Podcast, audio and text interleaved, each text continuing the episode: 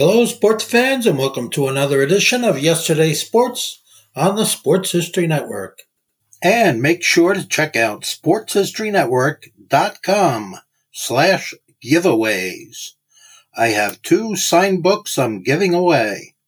One is titled No Nonsense Old School Weight Training, and the other is Reliving 1970s Old School Football. He was known as the Bellflower Bomber.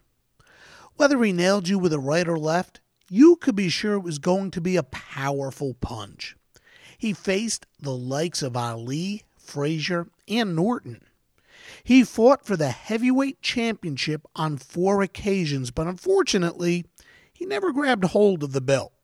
Yet, he was once named the most popular boxer in the land. And next, on Sports Forgotten Heroes, we're going to take a look at his fabulous career in the squared circle. We're talking Jerry Quarry. This is Sports Forgotten Heroes, a tribute to the stars who shaped the games we love to watch and the games we love to play. Stars who provided us with many thrills, but when their time was up, they faded away. We'll take a look back at their spectacular careers, their moments of fame, even if it was just for one season or just one game. And now, here's your host, Warren Rogan. Hello, and welcome to the latest edition of Sports Forgotten Heroes. And as I do on occasion, it's time to step away from the action on the gridiron, the diamond, the ice, and the court. And time to step into the ring and talk about one of boxing's forgotten heroes, Jerry Quarry. First, the name the Bellflower Bomber. It's really quite simple. Bellflower is the name of a small city in California near where Quarry based his camp. Quarry was born in Bakersfield, California, and his father was a boxer. In fact, his father loved the sport so much he had Jerry boxing by the time he was five. That's right, just five years old. Not only that, Jerry had two brothers, Mike and Bobby, who also boxed. However, and sadly, none ever won a world championship. Jerry came closest. In fact, Jerry was an outstanding amateur boxer and won the 1965 Golden Gloves National Championship as a heavyweight when he was just 19. Jerry who was much lighter than most heavyweight boxers, was at a distinct disadvantage. You see, at the time, boxing didn't have a cruiserweight division, and that's really where Jerry should have been. He was just too light. He was routinely giving away 20 and 30 pounds a fight. That's just too much. But still, he won.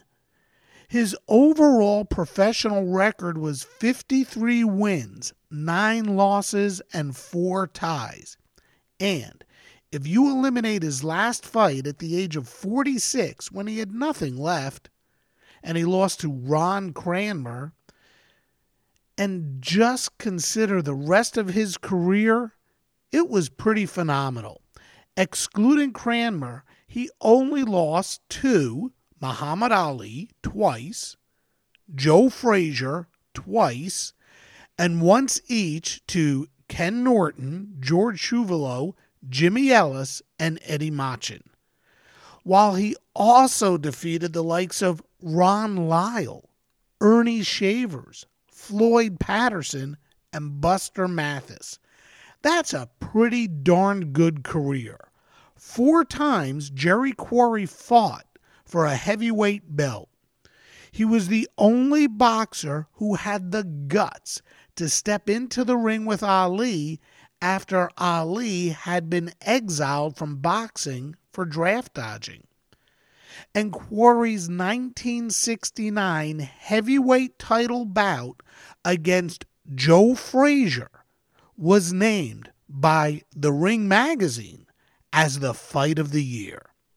But Despite a powerful right and a powerful left, Quarry was just too light.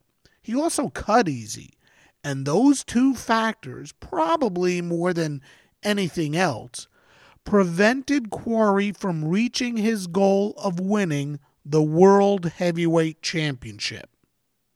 But man, did he try. On today's show, I welcome back Tom Clark for a talk about Jerry Quarry. This will be Tom's third appearance on Sports Forgotten Heroes. He was my guest previously for conversations about Teofilo Stevenson and Archie Moore. If you haven't had a chance yet, please check out Tom's book, Death in the Ring. It's really a fun read, despite the title about boxing. Now, before we get to Tom, I have a favor to ask please check out the website sportsfh.com and let me know how I'm doing. Drop me a line there. And please check out everything the site has to offer. And if you have an idea for a show, let me know. Also, please follow Sports Forgotten Heroes on Twitter at SportsFHeroes. I'm trying to build as many followers as I can and would love to have you follow Sports Forgotten Heroes on Twitter at SportsFHeroes. If you haven't done so yet, please visit on Twitter and click follow. You can also follow Sports Forgotten Heroes on Instagram and look for the Sports Forgotten Heroes page on Facebook. As always, if you listen on Apple Podcasts, a five star rating would be much appreciated. All right, back to Jerry Quarry. He was as tough as they came. His biggest win came against Ernie Shavers, whom he upset and knocked out in the first round. In fact, Shavers' promoter, Don King, was so stunned and disappointed in Shavers that he reportedly tore up Ernie's contract right there in the ring following the knockout. But as Tom will tell us, while that was the highlight of Jerry's career, and while Jerry dished out a ton of punishment over his 18 plus years in the ring, he also took a lot of punishment, and this, sadly, led to a very premature death and here to tell us all about the life and career of Jerry Quarry is Tom Clark.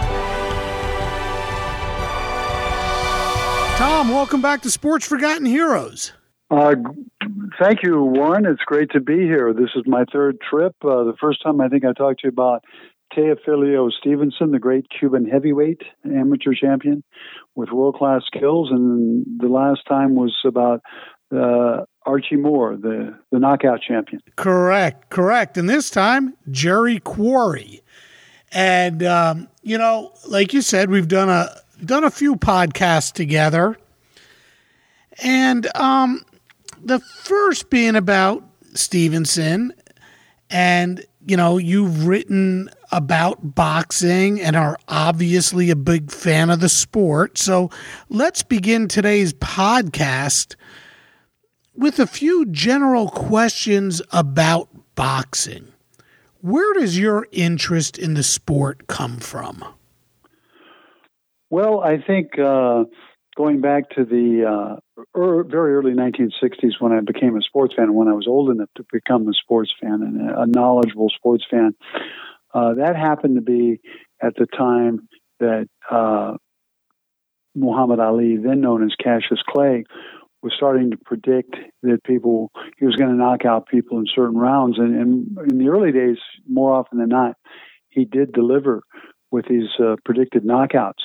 So he was such a charismatic figure and such a brilliant boxer that uh, I think that I that got me into it. And of course, there was the uh, good and evil aspect. There was uh, Sonny Liston uh, you know, who had just knocked out Floyd Patterson.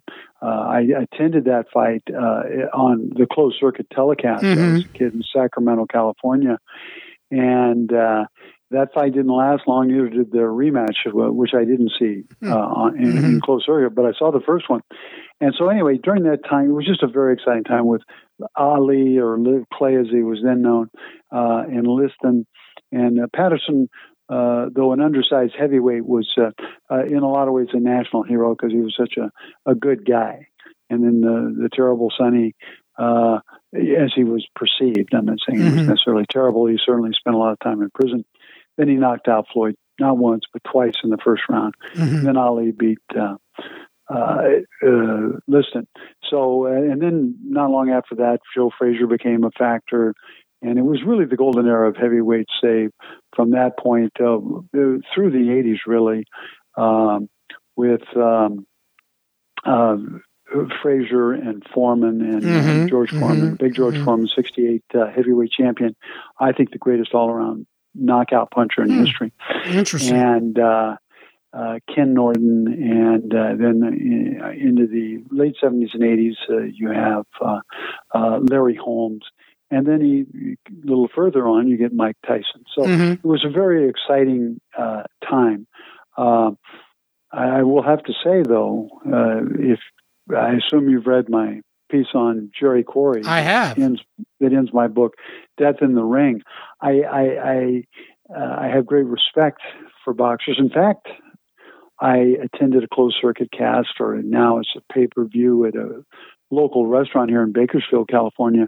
Um, uh, uh, Andy Ruiz, the first uh, uh, Mexican American heavyweight champion mm-hmm. in history, uh, versus Joshua, Anthony Joshua, who regained his title by outpointing Andy Ruiz. So it's not that I'm no longer a fan. It's just that I just don't watch as much because of uh, seeing guys get either uh, severely damaged and dying long, slow deaths, mm-hmm. or mm-hmm. sometimes not so slow deaths. Mm-hmm. And I think the guy that you're we're going to talk about later, Jerry Quarry, as well as his brother Mike, mm-hmm. uh, uh, former heavyweight uh, top contender and light heavyweight top contender, uh, respectively. I think uh, seeing that as I've gotten older, I think young men, you know, with all that testosterone, are ready to just scream and say, you know, kill him and all that. But, um, you know, I, have had to temper uh, that kind of uh, uh, tendency with the, uh, the, the, the very real uh, suffering sure. that has taken place. Mm-hmm. At what point did boxing become so fascinating to you that you decided to write about it? Well, um, as far as the writing aspect, uh, that uh, took started taking place in the uh, I would say the mid '70s when I was in my early 20s, and uh, so it, in fact, I got an email just last week from a friend who said, "Hey, you should you should be writing about boxing more," and because uh, I, I don't write about it regularly, I, mm-hmm. I probably haven't written a boxing piece that I can think of, at least not many, since that the one that I linked to you about uh, Bobby Quarry, the youngest and only surviving member of the boxing Quarry mm-hmm. family. Um, so anyway, I'm going to this weekend. I'm going to set aside some time and write about the Anthony Joshua uh, fight, regaining his heavyweight title against Andy Ruiz. Mm-hmm, mm-hmm. So I, I, started in my early 20s, and off and on, I've been writing about it uh, since. Mm-hmm. But uh, it, you know, I write more about politics, but uh, I'm going to get away from politics. I'm tired of politics. Well, that's sort of a boxing ring in and of itself these days. Yes. you know, you and I have talked about UFC as well and how it's really become so much bigger than boxing today. Why do you think, though, that boxing has been unable to recapture that fancy of the fight fan and how much of that do you think can be attributed to the fact that we just don't have the you know the very dynamic personalities in the sport like an Ali, a Frazier, a Foreman, a Leonard, a Hagler, guys like that? Well, that's uh, that that's a factor. We have some uh, very talented people uh, in the game, but uh, you know, Ali was not only a once in a decade or a once in a generation star, he was really a once in a century star, mm-hmm. and and not only in boxing but in uh, just in life. I mean, he was a. It's often said that people are larger than life. Well, in Ali's case, there was a guy larger than life, mm-hmm. and and Sonny Liston, for all his menace, was he you know he had a huge star quality. So did Joe Frazier. So did uh, George Foreman and so did Mike Tyson. Larry Holmes was a great fighter. He didn't quite have their star quality. He was as, as competitive with them athletically. But the, the guys that I just mentioned did have that uh, transcendent quality, and so did uh, Hagler, so did Leonard, mm-hmm. and so did Roberto Duran. Mm-hmm. And I just don't think we have anyone with that star quality now. And you combine that with the uh, Mayweather uh, has it, but he really didn't have any uh, serious rivals. Um, nor was he a dangerous knockout puncher by the standards of uh, all the guys I've just listed. Uh, also, the, I, I, think people have uh, very serious concerns about the damage uh, that these boxers suffer. Um, it's uh, you know it's just something that's been much more publicized and much more studied scientifically than it was, say, when I was a kid. And I mean, we all knew the boxing was bad for you. Uh, people died. A guy named Davey Moore was killed by mm-hmm. Sugar Ramos in an early 1960s fight in the Coliseum. Uh, an even more infamous fight, Benny Kid Paret, uh, who had uh, made a sexual comment about uh, the great Emile Griffith, and Griffiths told him he was going to kill him, and he, I don't know if he was speaking literally, but he literally did that in a fight, mm. uh, in an inf- still an infamous fight. So I think these kinds of things, people say, hey, in a world of uh, football, which itself causes a lot of head injuries, mm-hmm. but in a mm-hmm. world of football, basketball, baseball, and so forth, as well as all the, the movies and the video games and, the, and Netflix. I was watching Netflix last night, Michael Douglas um, uh, you know, star mm-hmm. uh, miniseries. So I think that there that it's the realization that it's it really destroys people, and that it uh, and and that there are other sports out there. I think that's sort of in, as you've indicated, a lack of these transcendent personalities like an Ali, uh, like a Foreman, a Frazier, or a, a Tyson, or a Roberto Duran, and, and mm-hmm. Sugar Ray Leonard. Mm-hmm. So so Jerry Quarry, he he was he was a heck of a fighter. Unfortunately, he didn't win the heavyweight championship of the world. But give us your overall impression of him and what can you remember about him from watching him fight? Well, he was very talented. Uh, he was about six feet and uh, roughly 195 uh, in his prime.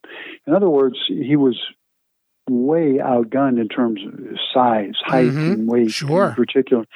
And it, today, and and by, see that's another thing about boxing. It's just primitive in a lot of ways.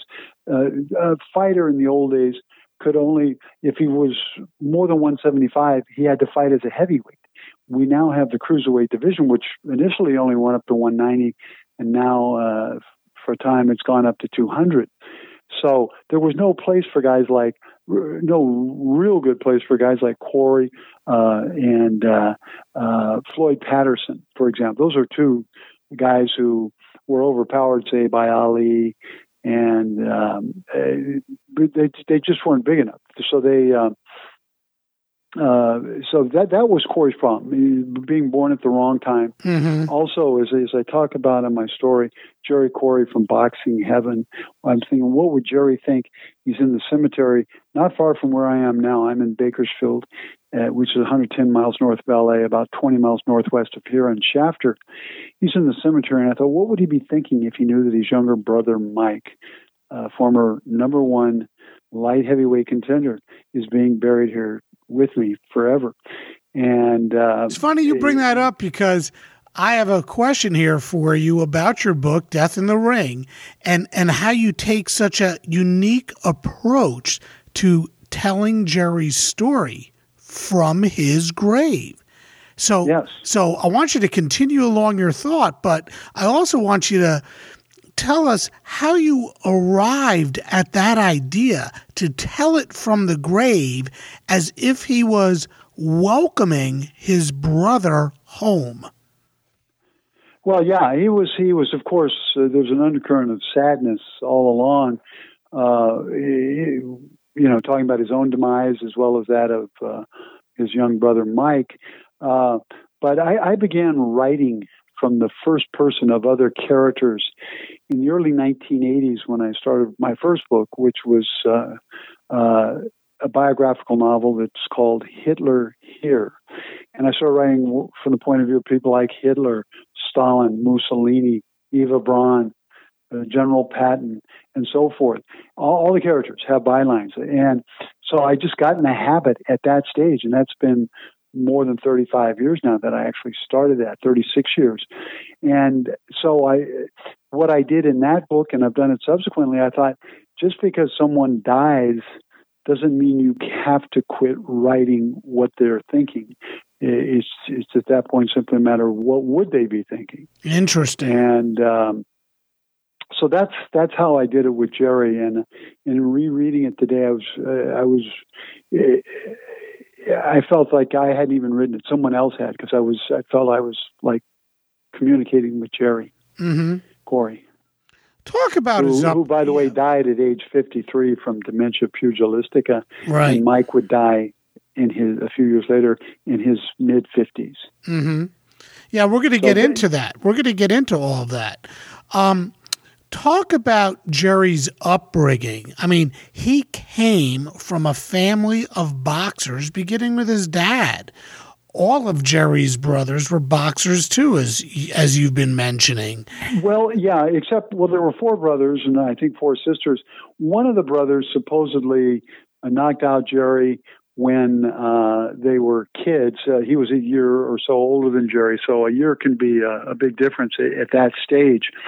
And uh, that was a brother who, for a time, cared for Jerry when he, you know in his final days.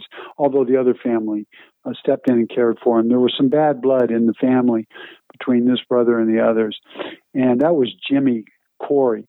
Uh, but their father was not a professional fighter, but he was the guy who threw them into the ring when they were children, and I'm talking five, six years old, and telling them there's no quit in a quarry. So they started off as, I mean, kindergarten, first graders, and winging it and, and told, hey, you can't quit. If you're a quarry, you can't quit. And so these guys started to, you know, to learn uh, very significant skills in boxing very early on, and also, let's face it, uh, they started getting hit in the, getting hit in the head uh, early in life as well. Was it a tough upbringing? I mean, was Yeah, your they- father they were, was your uh, father not a nice guy, or I mean, is this all he? Yeah, knew? he was a, uh, you know, not a. He was what we call a, a you know, nineteen four. Well, Jerry was born in nineteen forty four, I think it was, um, and uh, and maybe it was forty five, and um, so you know, a, a guy. So meaning the father was probably born in around nineteen twenty or something. Uh, so he was raised during the Depression, the World War II era, and it was a, he was a blue collar guy, uh, a guy from uh, some poverty, and uh, they lived in the hardscrabble area uh, of Shafter, northwest here of Bakersfield. You know, Jerry was known as the Bellflower Bomber, Bellflower being a suburb of L.A. south of town. Uh, but they were born here, and then they moved to Southern California. Mhm. So uh, everything was rough about it. Uh, you know, a rough blue collar father from the Depression, and then the kids uh, brawling from early on. And uh, particularly in the case of Jerry, they, they had a great natural uh, toughness. Jerry had uh, excellent uh, knockout power. As an amateur, in U.S. Amateur Championships one year, uh, he knocked out five straight guys, which had never been done. It, it may never have been equaled since then. Mhm. So yeah, he won his first uh, championship when he was just eight years old. I mean, that's crazy to think about. I I didn't even know you Yeah. could box in a, uh, a you know in an organization and you know organized boxing at the age of eight. I mean, it's a junior amateur championship. It's crazy. Yeah, well, I think it, it is crazy, crazy good, but also crazy uh, worrisome as well because historically uh, fighters have come from poverty or certainly lower middle class backgrounds. Uh, you don't see too many uh, uh, sons of doctors and lawyers and entrepreneurs who have their kids, you know, taking part in amateur boxing. It's just it's just too brutal. Uh, and um, uh, but they they started early and developed early. Mike had his first uh, title shot. It may have been his only title shot. It was against Bob Foster, who was one of the most murderous punchers in the history of the light heavyweight division. He was six four, and usually a guy six four is not going to only weigh 175, but he was just one of those long, lean guys who had great strength, and he had a, a devastating left hook. And uh, they boxed around uh, in the early rounds, and then uh, Mike came in, and Bob Foster. So I phrased it in the story in a career of great left hooks, uh, unleashed perhaps his best, and right on the button and and Mike was completely unconscious for mm. several minutes. And this was on a card in the summer of 1972. I remember very well. I saw it in Fresno. I was visiting my stepbrother there, and uh, it was called the Quarry Brothers versus the Soul Brothers.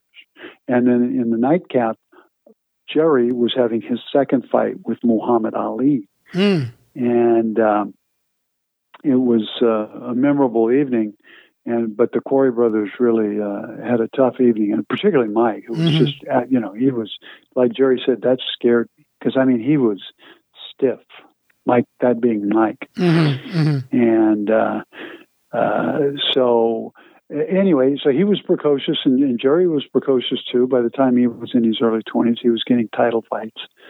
And, uh, his first title fight was in a tournament. He beat uh, Floyd Patterson. Right, right. Uh, but but before we go there, let's go back a little. We're jumping we're jumping yeah. a little ahead, and and All you right. you would you would sort of uh, uh, you touched uh, uh, upon this. His first big title came in the 1965 National Golden Gloves Championships, and he won the tournament by knocking out each of his five opponents. Amazingly, that had never been done before, and as far as I can tell, as you had said, it's never been done since.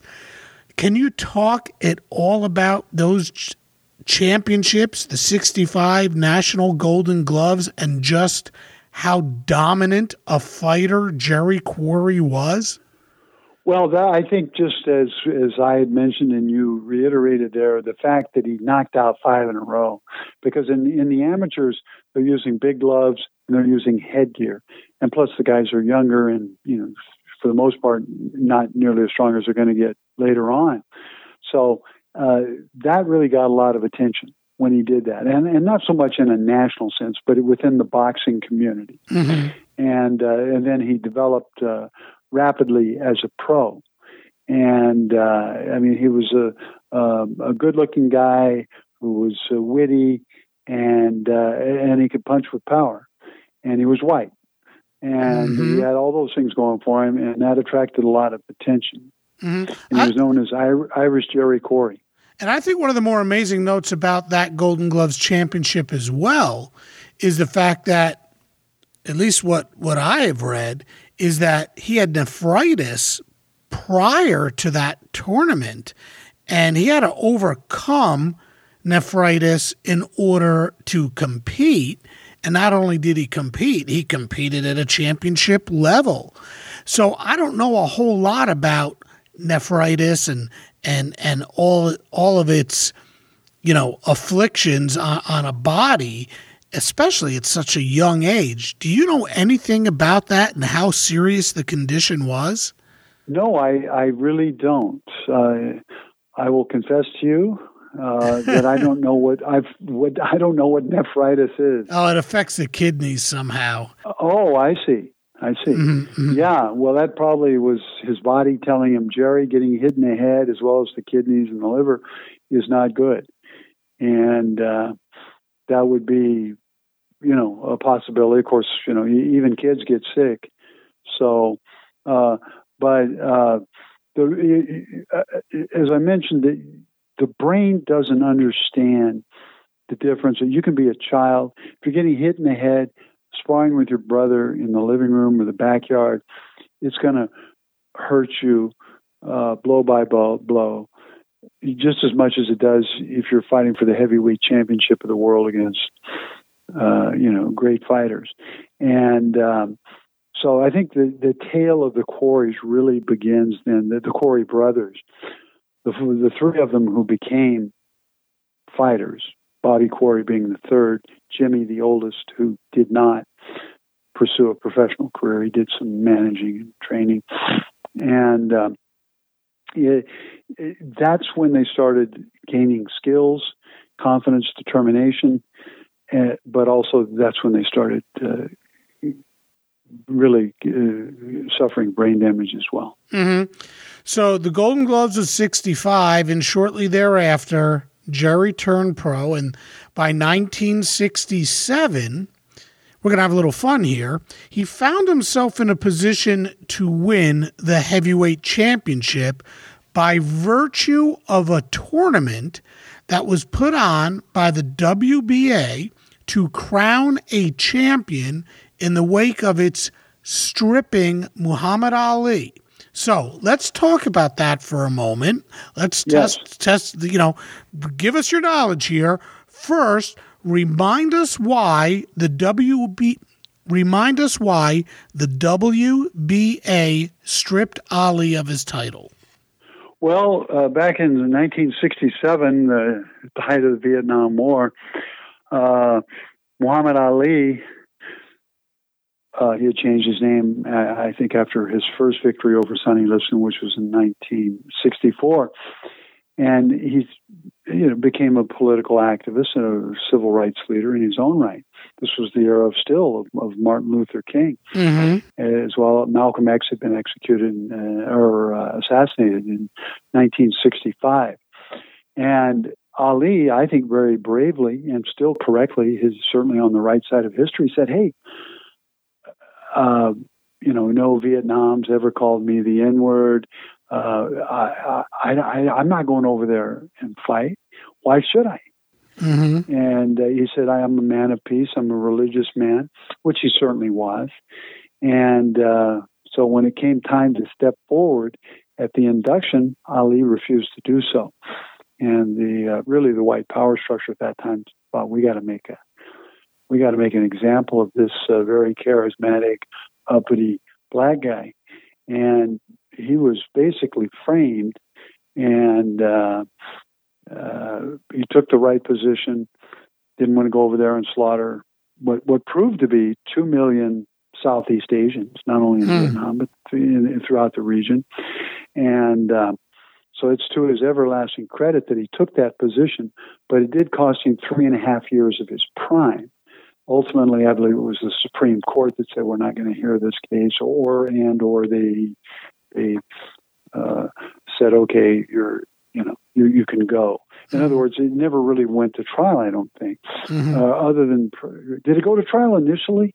It, I I think he was he was banned. I, I, I think I think there was a trial, and I'll, and I'll have to look it up. I believe there was a trial because he actually um, yeah, I mean, he was banned. There was a trial.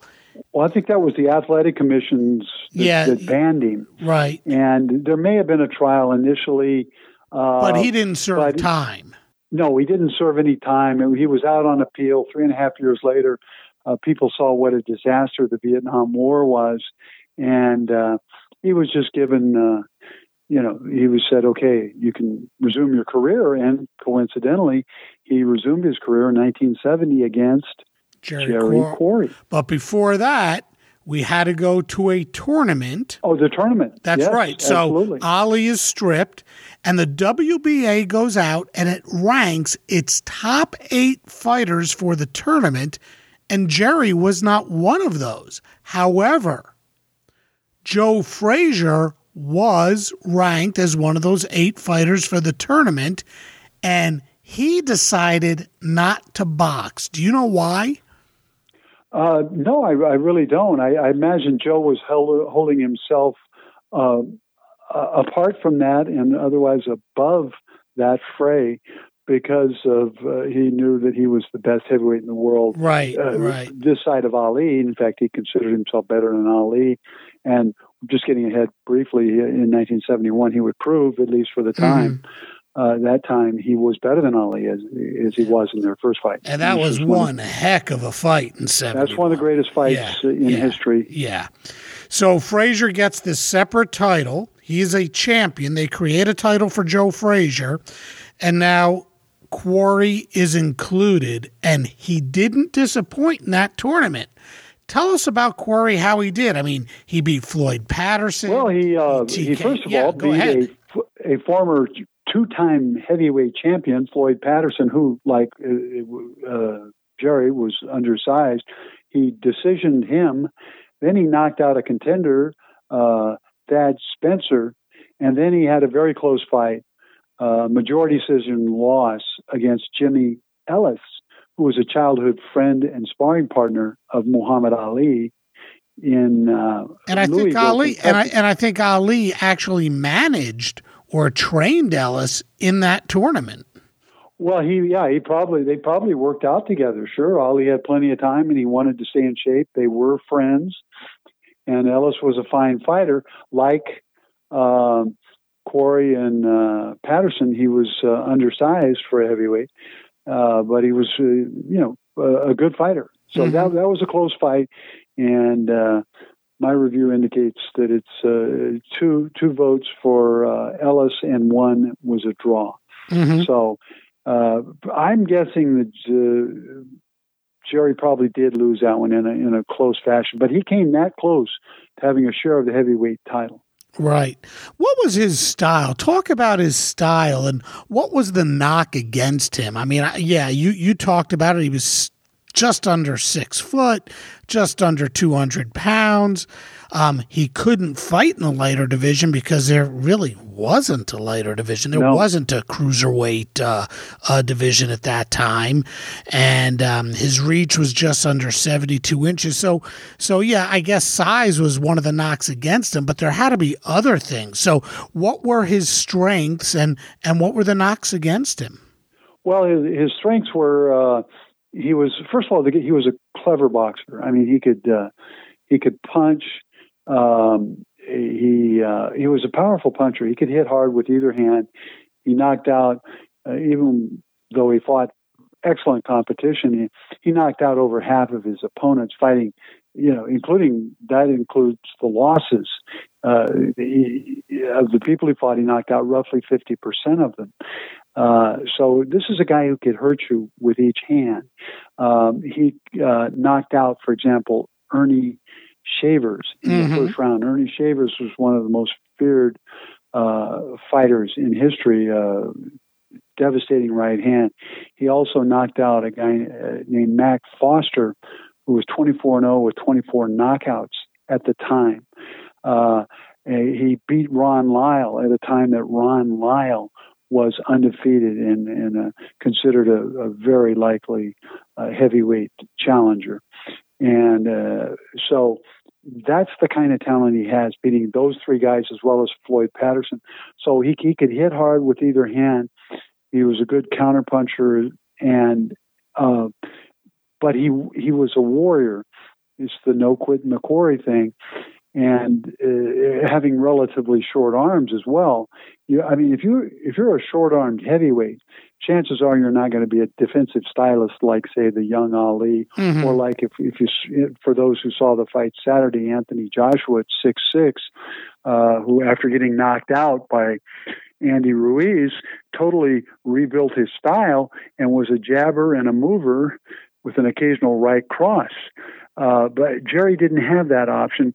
Plus, I don't think constitutionally that was in him. He wanted to go to war, Mhm. and um, so that if if he made a mistake, uh, I, I would say that I, I- don't know that he, there was a, a physical or athletic alternative, but he uh, did uh, engage in wars. I mean, Jerry Quarry came out there to, to go to war. He came out there to knock your head off, and given the quality and the and, and the size differences, uh, you know, he did, uh, uh, you know, take some beatings.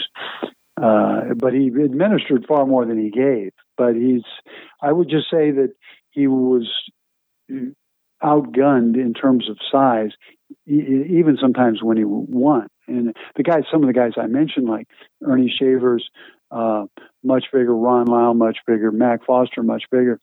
So he he was fully capable of beating very good fighters who were bigger, but not great fighters who Mhm. were bigger. How much? How much did the fact that Jerry cut easily affect his ability to maybe go the distance and win a championship fight? Well, uh, it's certainly it's never good in the ring or in life or anywhere to get cut. Uh, but in the case of Jerry, I would say that when he was cut, it just seems that it was when he was overmatched. It's in fights when he was overmatched. It wasn't as if Jerry was out dominating a fighter and then in the say in the ninth round get cut and then lose the fight only for that reason. I mm-hmm. my recollection is that when he was busted up, whether it was specifically or cut, but just busted up. Ali busted him up twice. Frazier busted him up twice. Norton, oh, it was a brutal beating back in the mid 70s. And that's when, for the first time, Jerry Quarry retired, and he should have stayed retired. It, mm-hmm. was, it was too late already, we know mm-hmm. now, but it was, um, he, uh, he just, I mean, it's again, it's certainly it's a disadvantage to cut, but uh, generally, uh, cutting for him was a result of being overmatched. Mm-hmm. I, I, mean, I don't mean that he didn't have sensitive skin. I just mean that uh, that uh, I don't recall it being a big factor uh, in winning or losing. He was either being mauled or which he did. And let's remember, this is a guy who won most of his fights. Sure. Yep, he sure did. You know, it was really cool during my research where I found that he was ranked as the most popular fighter in the sport from 1968 through 1971. But before he was named the most popular fighter in boxing, or during the time he was named the most popular boxer in the sport, he continued to gain respect and eventually he matched up with Joe Frazier. And that fight took place in June of 1969. And again, during my research, I found that the fight was called, or the first round of the fight was called the Round of the Decade, and the bout itself was named the Fight of the Year. Can you tell us anything about that fight, particularly the first yeah, round? Uh, I have seen that, and uh, in recent years, and uh, I've seen it a few times over the years. It's available on YouTube, or at least it was the last time I looked. And Jerry Quarry, uh, again, this is a guy.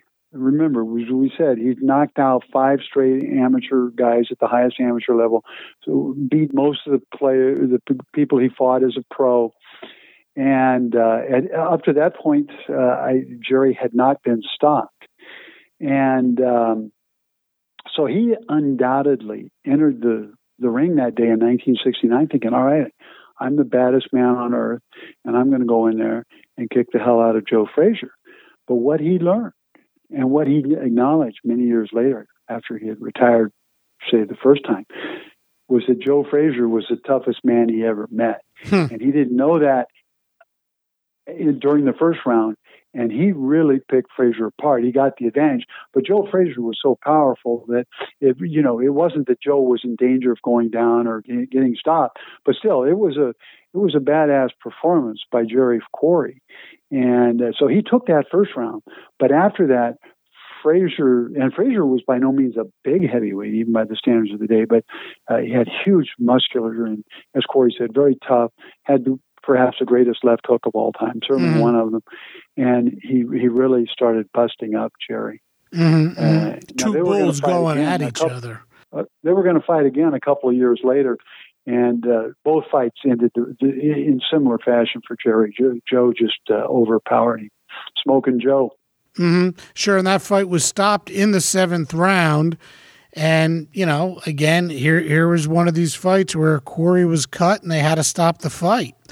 Um, his, his fight after Joe was against a guy, and I hope I get his last name correct, George Chuvalo.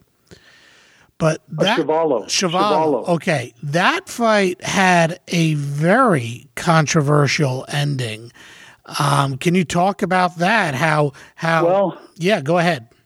I, you know, I, it's probably available on YouTube. I, I haven't seen it. I read about it at the time. I've read about it since.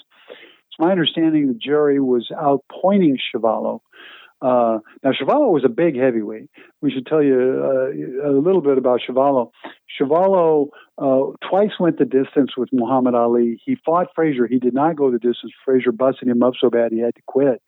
Um, he busted his, I think, his right cheek, maybe his jaw, some, something on the, the right side of his face, meaning that, that he Frazier hit him with a left hook. And George Foreman also uh, pounded Chuvalo into submission. But no one ever knocked George Chuvalo down. He was a very big and strong, tough Canadian. And anyway, uh, Jerry fought him. Jerry was doing well. Uh, late in the fight, it was probably a 10 round fight, ninth or 10th round. Do you have the round? Was it the ninth round? Uh, I could look that up as we're talking about it. Well, it was a late round. Chuvalo caught him, took him down, and um, Jerry says he was up in time. The referee said and timer said otherwise. So it went in the books as a knockout for Chuvalo. It was the seventh round. Seventh round. Okay. Yeah. So anyway, uh, George Chuvalo, uh, very powerful Canadian, uh, and uh, big, strong guy. Did take him out, or when I say take him out, he put, he put him down for the 10 count, but Jerry staggered up. But Jerry had, a, like a lot of fighters, you know, they, even if they, they're cut badly or mauled or uh, they're down for the 10 count, eh, they get up and they, you know, they say they want to continue. And, and maybe they really do. But I think it's uh, very important for the referees and the judges and the medical people to, to stop these fights when they need to, to, to be stopped. And in boxing history, there is uh, uh, a tendency to let these fights go on too long. Mm-hmm. So anyway, uh, I, I, I, I think that particular night, Chuvalo just just caught him, but they, they were in the same general boat. They were very talented guys who were going against great fighters. Mm-hmm. I mentioned Foreman stopping Chuvalo uh, not knocking him down, but just, you know pounding him, as well as Frazier doing that, and Ali beating him twice. Mm-hmm. And so it, that's kind of the same profile that Quarry had. Mm-hmm. Just really good, but going against some of the greatest who've ever lived. Mm-hmm. Yeah, it was like you said earlier. He might have been born at the wrong time. You know, he had a very interesting relationship with Ali. Like we said earlier, he was in the tournament to fill Ali's vacant title in 1967. He faced Jimmy Ellis in the championship bout of that tournament, only to lose to Ellis, who was coached by Ali. Now it's 1970, and Ali has won the right to return to the ring, and no one wanted to fight him. Only one man stepped up, and that was Jerry Quarry. And from what I read, Ali didn't really show much appreciation to Quarry, did he? Well, uh, you know, they were rivals. Uh, they were rivals, and Jerry still felt this was 1970, and you know that was still early enough that Jerry uh, had not, you know, he hadn't totally learned that he he wasn't going to be the best. He was really really good, but he wasn't going to be the best heavyweight. And of course, Ali was madder than hell after being railroaded and and uh, losing three and a half years of his prime, and uh, for taking the right political stand. So uh, yeah, I mean, they, there was they both entered the ring very seriously, and Ali was just really sharp and and, and busted up Quarry. Uh, in fact, I can remember there was a uh, I don't know if you're old enough to remember the the com- comedy show from that era, uh, Laugh-In. Sure. Rowan and Martin's yeah, Laugh-In Rowan and Martin's with, with Goldie Hawn. Yeah. And they did a spoof on Quarry the weekend after the fight, and they had this guy all bandaged up, a comedian, and he's saying, "Oh, you shouldn't have stopped the fight. I'm fine," uh, which was not to knock Quarry, but he he did. The great Ali did uh, show why we had missed such uh, such excellence in the ring mm-hmm. during those three and a half years. Mm-hmm. So uh, Ali was going to handle Jerry not only that night, but a couple years later. Yeah, in '72, they they they yeah. fought again, and Ali won again. But this time, a, a, again, during my research, reading about Jerry Quarry, this time there were a lot of racial overtones and I think this might have been when Quarry was given the nickname the Great White Hope. Can, well, can you yeah, talk he about the circumstances? Before, but you know, as I mentioned that this matchup was known as the Quarry brothers versus the Soul brothers.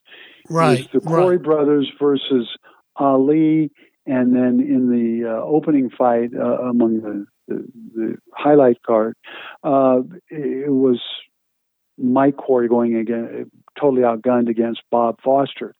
So those were that's where first of all the title of the, the Quarry brothers versus the Soul brothers. It's a clever title. I don't think it necessarily is sensitive or uh, appropriate, uh, but um, that you know that's what that night was all about. The poor Quarry brothers, for all their talent and toughness, were just really uh, uh outgunned. I mean, Foster just an absolute devastating puncher. A left hooker is a light heavyweight, and then of course Ali, uh, mm-hmm. I, believe, still the greatest of all time. Mm-hmm. So they just they simply were outgunned. Mm-hmm. After the Ali fight, the second Ali fight, I think it's widely recognized that Jerry went on to have the two best fights of his career. First against Ron Lyle, as you had mentioned, an up and coming heavyweight. And Lyle was in line for a title bout, that is, until he met Jerry Quarry. Tell us about that fight. Yeah, uh, I uh, I thought, well, Jerry's is really doesn't stand a chance against this Lyle. He's just too big and strong and tough and mean. He had come out of prison, kind of like Sonny Liston in that respect.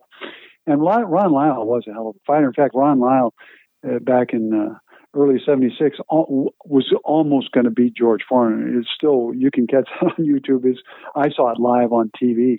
And uh, man, I, I, was growling. That's as a young man. That kind of thing is, is very appealing. They were knocking each other down. I'm mm-hmm. talking about Foreman and Lyle. I say that to, to answer your question saying Ron Lyle was a hell of a fighter. And, uh, uh, Jerry just gave him a boxing lesson and uh, you know staggered him some, and he's you know won a decision. Mm-hmm. I think that fight was in Madison Square Garden. I'm not mm-hmm. sure. And then next after that, you had mentioned it earlier as well, was Ernie Shavers, and Shavers was managed by Don King at that time. Tell us what Quarry did to Ernie Shavers. Quarry, uh, I mean, if if you knew, if you didn't know about that fight, and you just knew about their careers, uh, I think you, meaning one, one would think, all right, uh, no way Jerry uh, survives long against this murderous right hand bomber, uh, Ernie Shavers. But in fact, Quarry started catching him with some combinations. No, I would say no more than a minute into the fight, and uh, and just and really just started uh, landing many combinations. And Ernie Shavers, in fact, did not make it out of the first round. It, it was probably the single greatest victory of Jerry's career. I would rate that as the top victory, uh, and either the Lyle or the Mac, probably the Lyle fight, the, the, the second best, and then Mac Foster's knockout, uh, probably the, the third best, in, along with uh, um, uh, the Patterson victory. Those are the, probably the four greatest victories of his mm-hmm. career. Yeah, he beat Lyle in a unanimous decision with about 30 seconds to go in the fight in the 12th round. But he he knocked out her. I mean TKO. The, the the the ref stopped the fight. You know, two twenty into the first round, and and Quarry had won, and Shavers was managed by Don King, as I said. King was so upset afterwards, he actually tore up Ernie Shavers' contract in the ring and went on to sign George Foreman. I mean, Don King wanted nothing to do at that point with Ernie Shavers. He couldn't believe that Quarry took care of him that quickly. Well, you know, that shows what a turncoat Don King was. I mean, a, a gifted promoter, certainly, but uh, you know, he should have had respect for the fact that uh, boxing is uh, an extremely difficult and dangerous business, and and that Frazier did his best. He just got caught, and he, he just that's that was Jerry Quarry at his best. I mean, he was able to land uh, multiple combinations, power shots, and uh, and just you know render uh, uh, Shavers incapable of continuing. Mm-hmm. Now, now, like I said, that this is when King signed George Foreman, or very shortly thereafter. So during his career, Jerry Quarry, as we said, fought a lot of great fighters, the best. He fought Frazier, he fought Ali, he fought Shavers, he fought Lyle, he fought Floyd Patterson. How come George Foreman never fought Jerry Quarry? Well, George is. Uh, has turned in, you know, for many years now, has been a congenial guy. He was known as kind of a, a surly fellow as a young man, whether it's true or not. He was that was his reputation. Uh, and he has said, though, in recent decades, "Oh, hey, I didn't want any part of Jerry Quarry." I, I believe they sparred after George won the gold medal in 1968 at the Mexico City Olympics. Uh, perhaps in a more experienced Jerry, uh, you know, did quite well during the sparring session. Jerry undoubtedly felt he could win. But anyway, I, I just don't think that uh, there was really the opportunity because uh, George won the title in 1973. I believe it was early 73. Lyndon Johnson had just died, I, mm-hmm. I believe. So we're looking at around ballpark, uh, let's say January of 73. And uh, remember, George, for as great as he was, was not going to have that title that long because there was a guy who hadn't had the title for three and a half years in exile and had, mm-hmm. and had lost to Frazier, eh, you know, in his only title shot after coming back up to that point, and that was Ali. So really, what it was all about after the first Frazier fight with Foreman was really it was all it was getting Ali back in the ring with Foreman. The only problem was uh, a guy named Kenny Norton beat Ali in the uh, spring of 1973, and some think beating uh, again. Uh, that was in San Diego. As I, uh, there's a little personal history there. I, I was in San Diego, uh, but I was visiting friends. I, I, I did not go to the fight. I saw it later on televised delay a week later.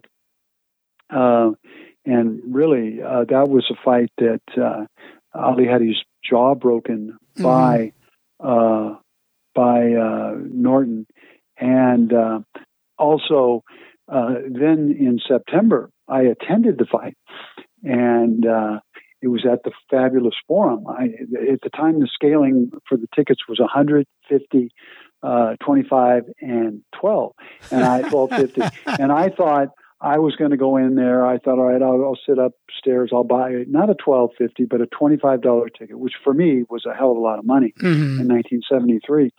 And uh, I um, uh, saw that that fight live, but I, I didn't really see it until uh, the televised, uh, uh, re, you know, the televised uh, version of it that you uh-huh. could see things on television that you couldn't before. But anyway, as it relates to Jerry, really, uh, it was all about Ali. At least, you know, you, some people don't think he he won the, the rematch. Mm-hmm. In fact, uh, the great columnist Jim Murray of the LA Times said, and I'm paraphrasing, but this is pretty close. He said, if Ali won that second fight, then Japan won World War II and that was that was Murray's wow. uh, that was Murray's style. Uh, but anyway, uh, by winning, quote unquote, winning that fight, he certainly did better the first fight than the second fight. He, the first fight, uh, the second fight than the first fight, he, he got his jaw broken, and Norton was really all over him in that mm-hmm. first fight, particularly toward the end. Mm-hmm. Uh, and, and whereas Ali did a lot of damage in the second fight, so by by winning that, really, he set himself up for what would be known as the Rumble in the Jungle mm-hmm. in uh, 1974. Mm-hmm. Well, getting back to Jerry and following that Ernie Shavers fight, he really only had one more big bout, and that was against Frazier a second time.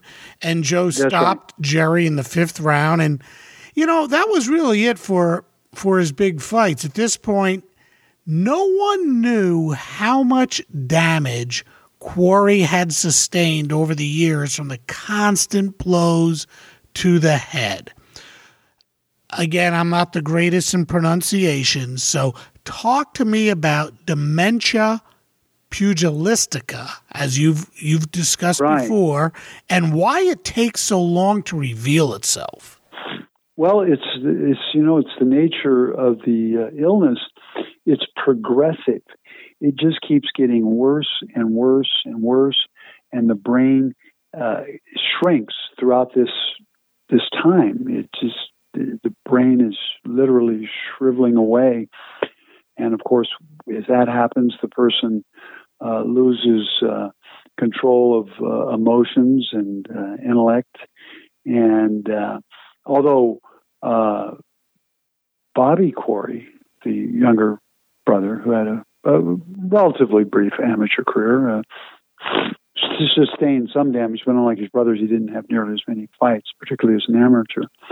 And he said the Jerry was okay, uh, or he seemed okay until his early 40s, whereas Mike Quarry, uh, much earlier than that, was showing signs of dementia pugilistica. Mm-hmm. But let's mm-hmm. remember, Jerry died in 1999 uh, at age 53. Very young. Yeah, very young.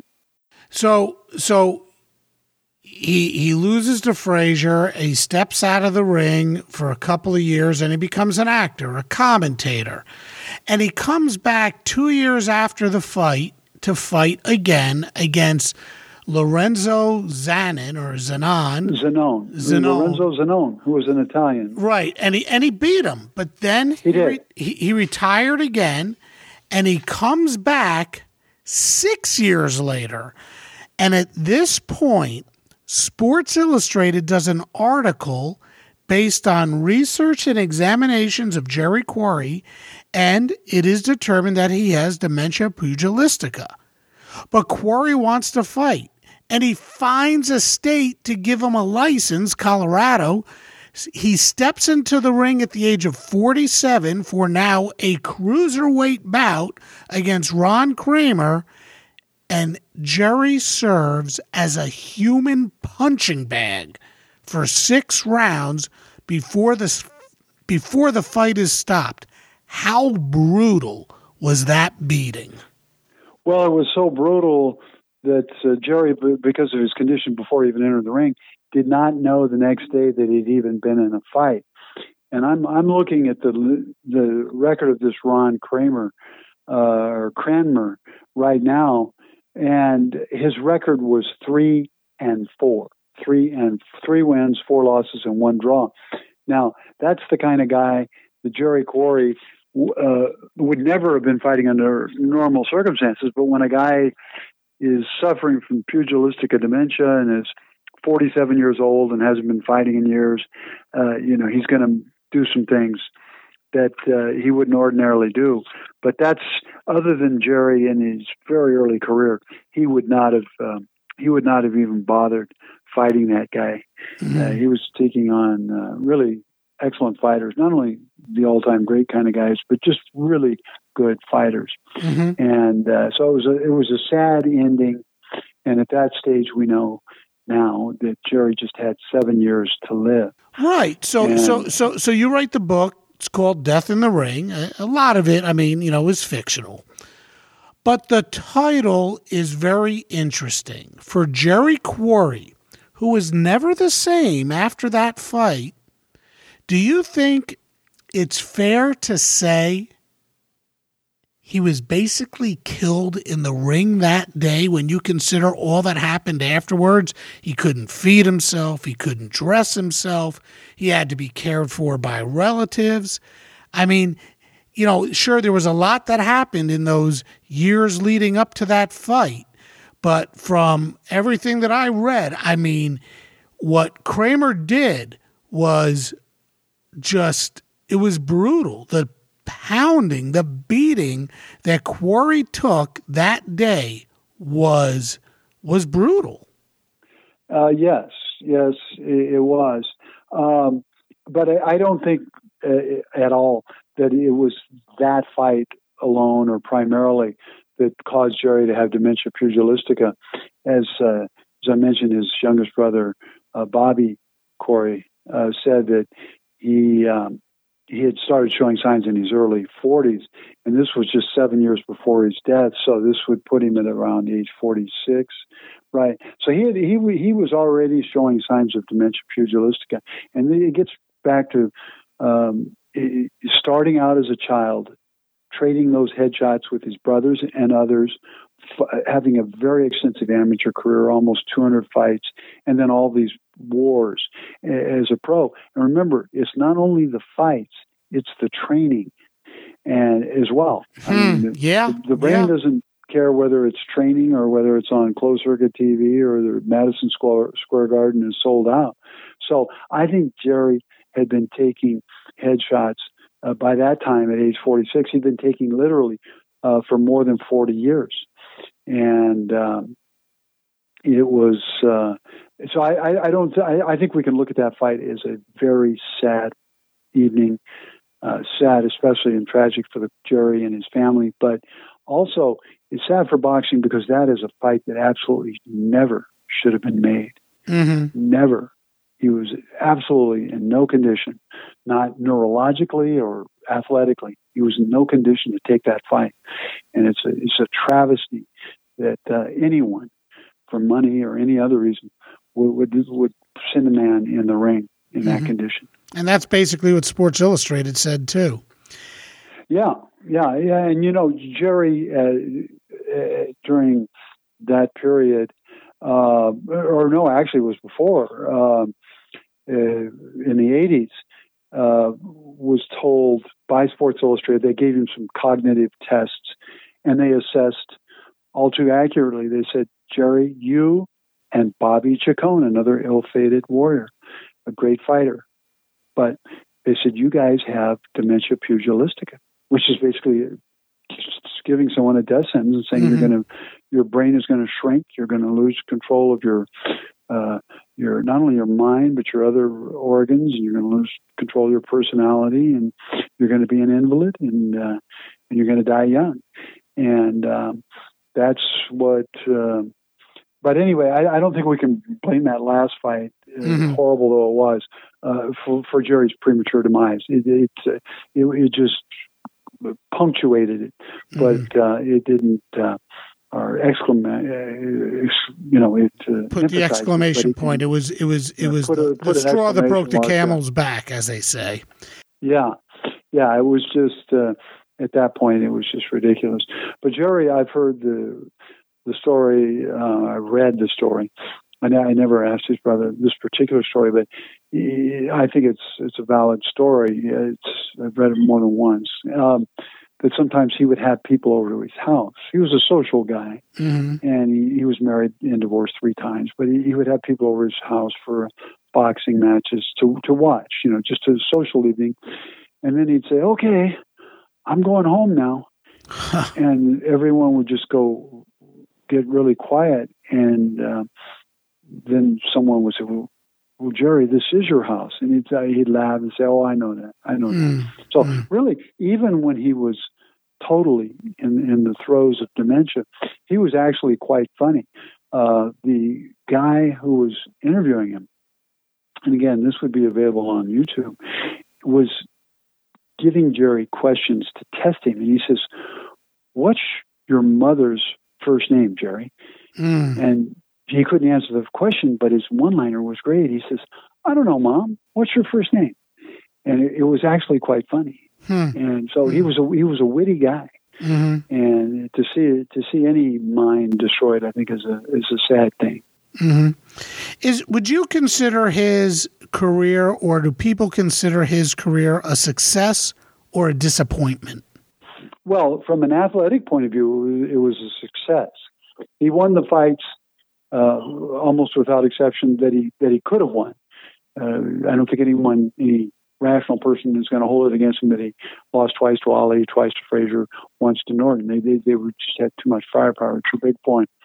Uh, but uh, I mean, he won far more than he lost. Sure, he was 53 and, 9 and 4. 53, 53 wins. 9 and 4. 9 and losses. Those, right, and 4 draws yeah, six uh, fights by uh, KO. But uh, all of his, I, am just going to read uh, eight of the nine losses, and just starting with the most recent, which was Norton. I, I mean, I'm not even going to count that one with Cranmer. I don't right. even count that at the end. Kenny Norton, Joe Frazier, Muhammad Ali, Muhammad Ali, George Chuvalo, Joe Frazier, Jimmy Ellis, Eddie Machen. Eddie, and Eddie Machen was a first-rate fighter. And so out of those guys, Ellis held the title, Frazier, Ali, Frazier, Norton. So six out of the nine losses were to guys who held and held the heavyweight championship mm-hmm. at one mm-hmm. time or other. So six out of his nine losses, and then to this Cranmer fellow when he had no business in the ring in the first place, and then the other two two excellent fighters, um, uh, Eddie Machen and George Chuvalo. Mm-hmm. So yeah, Jerry Quarry was one hell of a fighter. Uh, there's no doubt about that. So he was successful um, athletically, but as a fan, maybe a, an aging fan who's not tough enough anymore, but I, I, I just think that uh, the price is too high. Mm-hmm. Mm-hmm. Do you think there was a period of time in boxing where Jerry Quarry might have had a better shot at winning the World Heavyweight Championship? I mean, uh, like you said, well, the guys he faced were the best. Yeah, uh, well, in the uh, after Joe Louis, that's a good question, and and I've thought about it. And yeah, it's after Joe Louis retired, they had uh, some great fighters, and I'm not saying Jerry could have beaten them, but they were about Jerry's size. In other words, they were under 200 pounds for the most part. Uh, Jersey Joe Walcott, who maybe was around 200, but um, Ezzard Charles, uh, those are guys that he, you know, he would have been very competitive with. And th- those were guys who won the, the heavyweight championship uh, after uh, Joe Louis. Mm-hmm. And, uh, uh, and Mar- I think Marciano, I, I, I, I certainly, uh, you know, Marciano was 10 pounds lighter than Jerry. Wow. So, uh, and so, he never lost. You know, no, he never lost, but he never really fought. I mean, he fought Joe Louis at the end of the the road, and for Joe, so I mean, I, I so there's three fighters right there that are like Jerry, like Patterson, and again that's Ezzard Charles, Jersey Joe Walcott, and uh, of course the great uh, Marciano. Uh, I, would like, I think uh, most boxing fans would love to see uh, a tournament involving those three guys, uh, Quarry, and let's say Patterson, who died of boxing-related Parkinson's or, or, or Alzheimer's. Mm-hmm. You know, mm-hmm. so many of these guys, like Ali, had uh, boxing-related Parkinson's. Mm-hmm. For, uh, uh, Patterson had boxing-related Alzheimer's. Quarry had dementia pugilistica. And if you look, if you just you just think of fighters here and there and say, I wonder whatever happened to so and so if he's dropped off the radar. And you look it up, what you see so often is these guys dying in their 40s and their 50s. You know, mm-hmm. Yeah. It's just you know, maybe 60s. Uh, yeah, some of them, you can say, well, some of them are going to make it to 80, but it, really they, they just die soon. And I'm not saying anything ridiculous like boxing should be illegal. I'm just saying we have to be honest about the price these guys are paying. Yeah, it, it's it's sad. You know, before Jerry passed, he was there. He was lucky. He was inducted into World Boxing Hall of Fame. But in the video of his induction ceremony, you could sort of see that he barely knew what was going oh, on. Yeah, I mean, that's in Jerry's, you know, final 10 to 15 years, that that is among the saddest pieces of footage that we have. Other than to me, the, the absolute worst was going way back from there was against Norton, when Norton just just really annihilated him. Uh, but um, yeah, Jerry did not. He literally did not know where he was. In fact, uh, that's if you think about that film, the guy who was taking care of him, that was his oldest brother, Jimmy, who the rest of the family felt was taking fan- advantage of Jerry's fame and all that. I don't know. That's a family matter, but uh, but he was taking care of Jerry, and, and Jerry didn't really know where he was. That's right. So he's being inducted into the the great the greatest uh, uh, organization that you can be inducted into as a, as a boxer, the Hall of Fame, International Boxing Hall of Fame. But he just didn't know where he was. You know, you know, Tom, as as you were talking just before about boxers who fall off the face of the earth and you go and you look them up and you find out they have passed on or they're struggling with some sort of disease brought on by the the the constant battle in the ring and and all the head blows.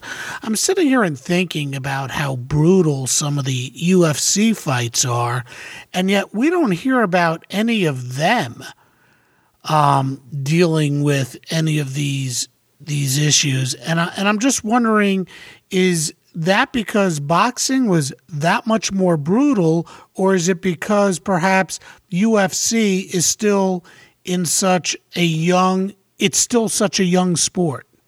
Well, I think I think both reasons are correct. Uh, boxing has been around on a uh, very sophisticated professional level for uh, 150 years, I would say, and uh, of course, people have been boxing for a long, long time, even before that.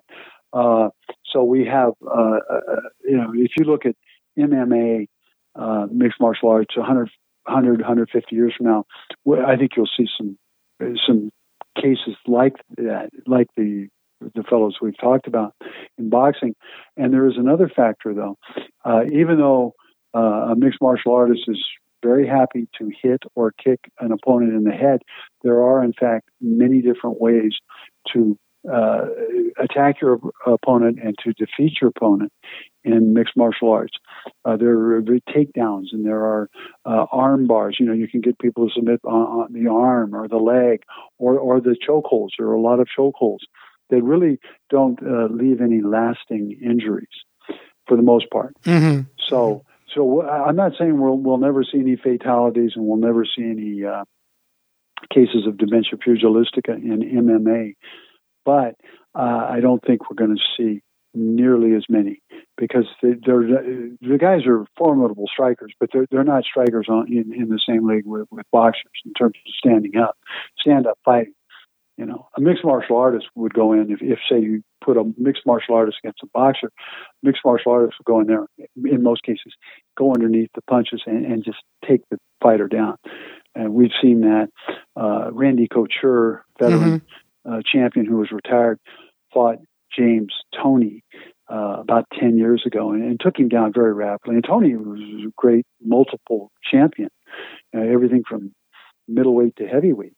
Uh, but um, anyway, I, I, think you're right. Uh, both the lack of historical evidence with MMA and the fact that these guys are not hitting each other constantly, they're grappling, uh, submitting each other.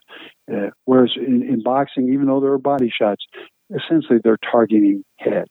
Mm-hmm. Mm-hmm. Well, Tom, I want to thank you once again for joining me on Sports Forgotten Heroes. Our discussion today about Jerry Quarry certainly fascinating. Thank you so much. Well, thank you for having me. I enjoyed it as I always do. Awesome. Thanks. The beatings, punishment, and constant blows to the head were just too much for anyone to endure. And despite the pleas of many, Jerry Quarry didn't listen. He was a boxer, a fighter, and that's what he wanted to do. That last fight against Ron Cranmer was a sad, sad end to what was really a terrific career. Still, the punishment of 18 years in the ring was just too much, and Quarry's bout with pugilistica dementia was way too much for him to overcome. Those last few years of his life were tough on everyone the fact that he really couldn't enjoy his induction into the Boxing Hall of Fame was truly a sad moment. But his life prior was a thrill. He was able to step into the ring and, for the most part, hold his own against some of boxing's greatest names, Muhammad Ali and Joe Frazier. Jerry Quarry was a boxer and that's what he did box. Once again, I'd like to thank my guest, Tom Clark, for stopping by. If you'd like to hear more of Tom and his thoughts on boxing, get his book, Death in the Ring, or check out episode 6 of Sports Forgotten Heroes about Teofilo Stevenson or episode 42 about Archie Moore, both with Tom. Next time on Sports Forgotten Heroes, we're going to talk about one of the greatest defensemen to ever play in the NHL, but a guy so few knew much about Pierre Pilote. That's next time. For now, thanks for listening, and we'll see you next time on Sports Forgotten Heroes.